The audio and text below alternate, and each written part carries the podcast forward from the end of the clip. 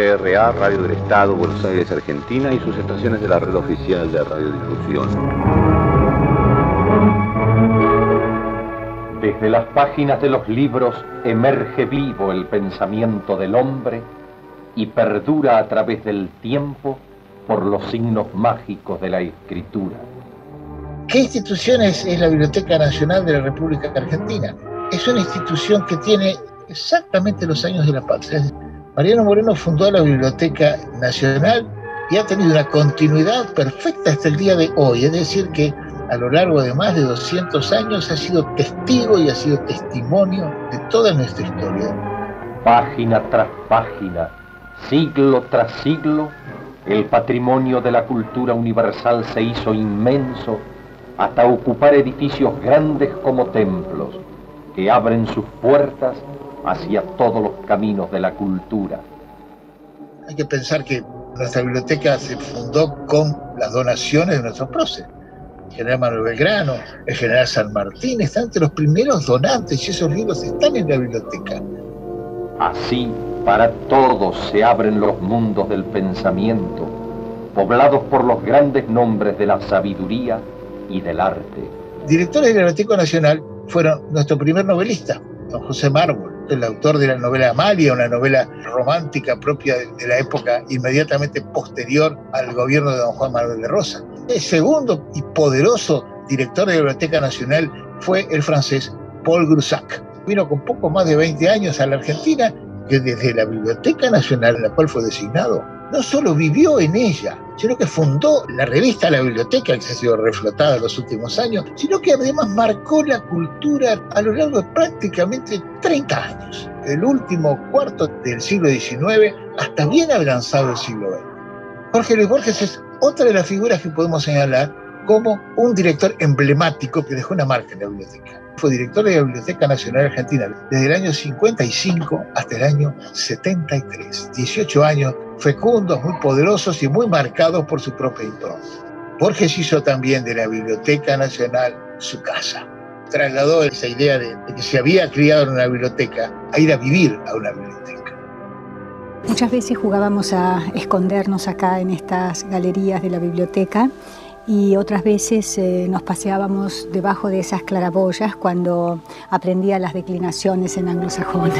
Y vivió de esa biblioteca, era su hábitat, su hábitat natural. La Biblioteca Nacional para Borges fue de algún modo la materialización de, de un sueño que empezó quizá en su infancia y fue quizá también la materialización de ese cuento fascinante, la, la Biblioteca de Babel a Borges, a la figura de Borges, debemos un poco el, carácter eh, pontificial del director de la Biblioteca Nacional. Él le dio una encarnadura a través de su propia presencia y de su propia obra, y de incluir constantemente las referencias a la misma biblioteca y al hecho de la lectura en su propia literatura. Hay que tener en cuenta, por ejemplo, eh, es autor de aquella famosa frase del Hacedor, uno de sus libros más en uno de sus libros más hermosos, y el primero, en el año 60, el primero en el cual este, ya había, este, eh, lo había escrito desde la ceguera, porque perdió la, visión prácticamente en términos absolutos a fines de los años 50, que coincide exactamente con su designación como, como director de la Biblioteca Nacional. Entonces Borges decía que al mismo tiempo la providencia le había dado los libros y la noche. Yo siempre me había imaginado el paraíso bajo la especie de una biblioteca. Otras personas piensan en un jardín, otras personas pueden pensar en un palacio. Yo siempre me he imaginado mi paraíso, mi paraíso personal con una biblioteca. Y ahí estaba yo, y era de algún modo el centro de 900.000 libros en tantos idiomas. al mismo tiempo comprendí que podía apenas descifrar las carátulas y los lomos de los libros. Entonces escribió aquel poema titulado Poema de los Dones, que empieza así. Nadie rebaje a lágrimo reproche esta declaración de la maestría de Dios que con magnífica ironía me dio a la vez los libros y la noche, esos dos dones que se contradicen, los muchos libros y al mismo tiempo la noche, la incapacidad de leerlos. Desde su fundación en 1810, a los cuatro meses del primer gobierno patrio, la Biblioteca Nacional está presente en la formación intelectual de todas las generaciones argentinas, aumentando su prestigio día a día hasta ser considerada una de las más importantes del continente. En el predio circundado por las calles Austria, Libertador, Agüero y Las Heras, se yergue el nuevo edificio de la Biblioteca Nacional. Lo que pensamos cuando hicimos el proyecto con Francisco Bullrich, tenderse con la chiquita Casaniga, es que ese espacio era un espacio lindísimo. El espacio de la biblioteca lo que es interesante es que vos desde una calle ves la otra calle y ves los edificios de un lado al otro de la calle. Este edificio es histórico, como saben, por el predio, el solar, digamos. Donde estaba la residencia presidencial hasta el año 55, fue bombardeada, fue demolida como un acto de retaliación política, digamos, y la construcción de la biblioteca tuvo que ver con una vaga hipótesis de civilización y barbarie que recorre la Argentina del siglo XIX. Ahora, lo curioso es que finalmente las tradiciones políticas y sociales del país se han integrado acá en este solar, porque acá están los gremios que son peronistas, el lector que obedece a todo el abanico enorme de ideas que hay en Argentina, y la memoria de Borges. O sea, todo eso se ha fusionado acá. De modo que eso revela que por más que la piqueta del demoledor se use políticamente, después el, uso real, la convivencia real y la, vida real va mezclando sus cartas de una manera muchas veces interesantísima. Y lo que ha pasado acá, que es una fuerte colectora de símbolos, de Mariano Moreno en adelante, que es el fundador. Arquitecto Pomponio, ¿en qué estado se encuentran las obras? Bueno, actualmente estamos ejecutando la estructura de hormigón armado y estamos a una altura del 75% de la totalidad, con una cantidad de cerca de 13.000 metros cúbicos de hormigón ya ejecutado. Bueno, la parte superior de esta losa que se ve eh, corresponde a los subsuelos, donde van a estar ubicados los depósitos de libros. Cuando se, excavó ahí en la biblioteca, apareció un leptodonte. O sea, debajo del gomero ese enorme que hay, tenés a tres metros de profundidad, la máquina cortó y quedó un semicírculo de un metro cincuenta de diámetro, que era tener la caparazón de un leptodonte cortado por la mitad. O sea que ese leptodonte había estado ahí debajo del árbol hasta que vino otro gliptodonte y lo reemplazó. Porque si vos mirás, entre un gliptodonte y la biblioteca hay poca diferencia en cuanto los, los dos están parados sobre cuatro patas y los dos tienen una especie de caparazón. Vos no sabés si tu inconsciente descubrió ese gliptodonte que estaba ahí, ¿entendés? Y por lo mismo, por lo cual Francisco, yo era chiquita, repetimos el gliptodonte que estaba oculto ahí abajo. ¿Están concluidos ya? Está, la parte estructural está totalmente terminada y comprende una superficie de 21.000 metros cuadrados que permiten alojar en condiciones, digamos, normales, unos 3 millones de volúmenes. Estos subsuelos tienen la posibilidad de ser extendidos hacia la calle Las Heras, en cuyo caso eh, la cantidad de volúmenes a almacenar se podría duplicar. Es decir, llegar a qué cantidad? A 6 millones de volúmenes. La biblioteca es del 61-62, el concurso. Fuimos ¿no? al ver el lugar. El parque, la plaza era muy linda. Entonces pensamos que los depósitos iban a estar abajo y que cuando se tenían que ampliar se iban a ir hacia la calle de las Heras. Entonces el edificio no había que tocarlo después. Esa fue una de las cualidades, digamos, por las cuales ganamos pensamos que el espacio público lo teníamos que conservar. Entonces hay una plaza pública debajo del edificio. O sea, el edificio está parado en cuatro patas. El tema del criollismo también es interesante porque criollista no es, sin duda, Borges lo percibió claramente, porque Borges no veía sospechó este edificio, hizo varios comentarios adversos al edificio, pero este telurista es, o sea, la relación de la arquitectura con la tierra, o sea, con su cimiento básico y su sostén elemental, que es estar sobre la tierra. ¿El diseño que presenta es comparable acaso al de las mejores bibliotecas del mundo, arquitecto? Sí, eh, tengo entendido que la biblioteca ha sido concebida con ese espíritu y estimo que va a estar entre las primeras en esta materia. Más allá de lo que sospechó Jaureche, se parece bastante a lo que Jaureche hubiera querido como arquitectura nacional, siendo que ese no fue el propósito de Clorindo tampoco. El de Clorindo es una arquitectura cosmopolita, al mismo tiempo ligada a un propósito que nunca declaró explícitamente, pero estaba presente, que es renovar la, arquitectura de Buenos Aires con formas inesperadas, como el Colegio de Escribanos, el Museo Libre de la Lengua. Es decir, eh, también hay algo de surrealismo.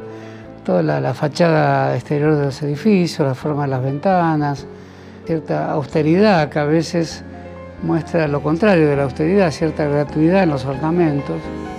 Y, y siempre esos interiores donde los espacios están como quien construye un barquito de madera en una botella, ¿no? Con referencia al lapso que tendría que transcurrir para que la obra concluyese, ¿cuál es la estimación que usted hace al respecto?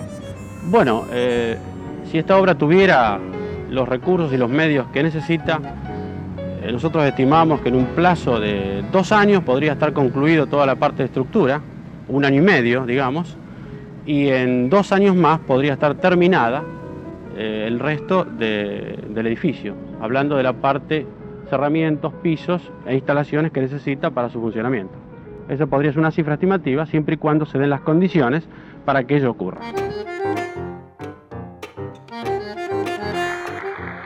En este acto de inauguración del nuevo edificio de la Biblioteca Nacional, la palabra del señor presidente de la Nación, doctor Carlos Saúl Menem.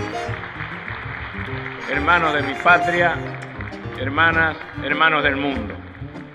Al inaugurar la Biblioteca Nacional, damos un testimonio de fe en la cultura de la humanidad, en la cultura argentina. Como escribió don Leopoldo Marechal, ser nacional es ver lo universal con ojos propios. Inauguramos hoy una obra sencillamente histórica. Cae así otro muro de la indiferencia y la desidia que lastimó durante más de tres décadas el acontecer de nuestra patria. La nación es por y para la cultura. Así lo creyeron los hombres de la Junta de Mayo, cuando el 7 de septiembre de 1810 crearon la Biblioteca Pública la biblioteca para el pueblo, conscientes y convencidos de que es por las ideas que el hombre es digno de la libertad. Las carencias de un edificio que no cubría las necesidades indispensables que exige la moderna bibliotecnología hicieron que en 1960 el gobierno nacional pusiera en marcha un proyecto, el de dotar a la Biblioteca Nacional de un edificio acorde con su importancia. En 1971 se colocó su piedra fundamental, la de este magnífico monumento a la cultura, creado por Clorindo Testa, Francisco Bullrich y Alicia Casaniga. Durante más de 20 años, esta obra que debió estar terminada en 36 meses padeció las consecuencias de la indiferencia y los vaivenes de la política. En 1989, cuando asumimos el gobierno de la nación, la construcción estaba interrumpida desde hacía varios años. Hemos revertido esta situación.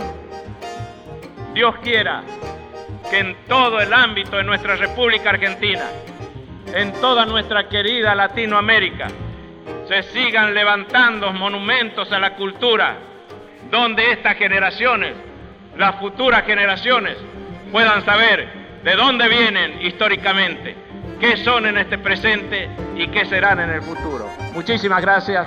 Que Dios lo bendiga.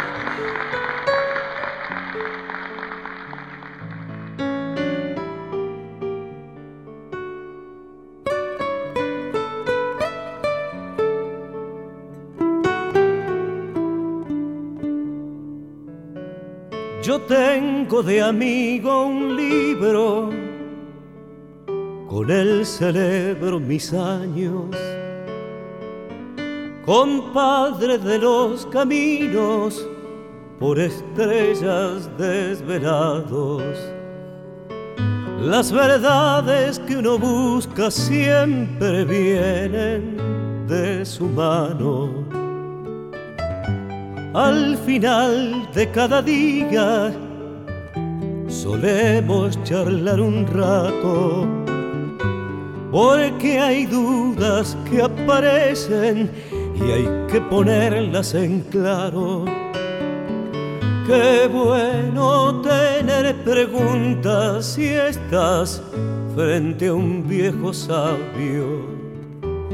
Él me ha dicho que a este mundo hay que amar y protegerlo. Cada uno de nosotros merece estar bajo el cielo. Repartir luz en las sombras, rienda suelta hacia los sueños.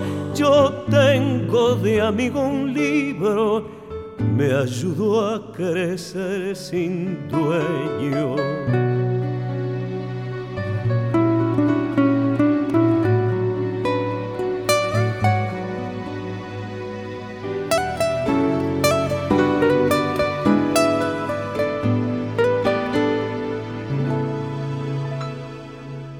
No hay pensamiento que ignore este compañero inquieto me ha mostrado continentes por sus páginas en vuelo. El viento de las estepas, sus verdades y secretos.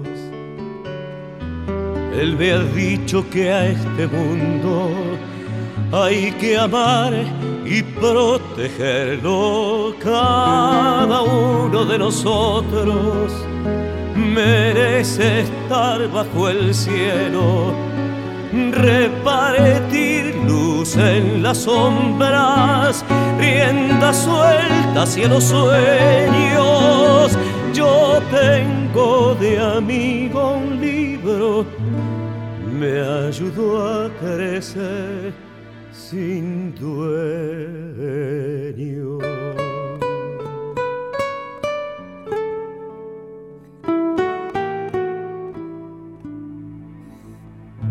Contenidos y memoria histórica.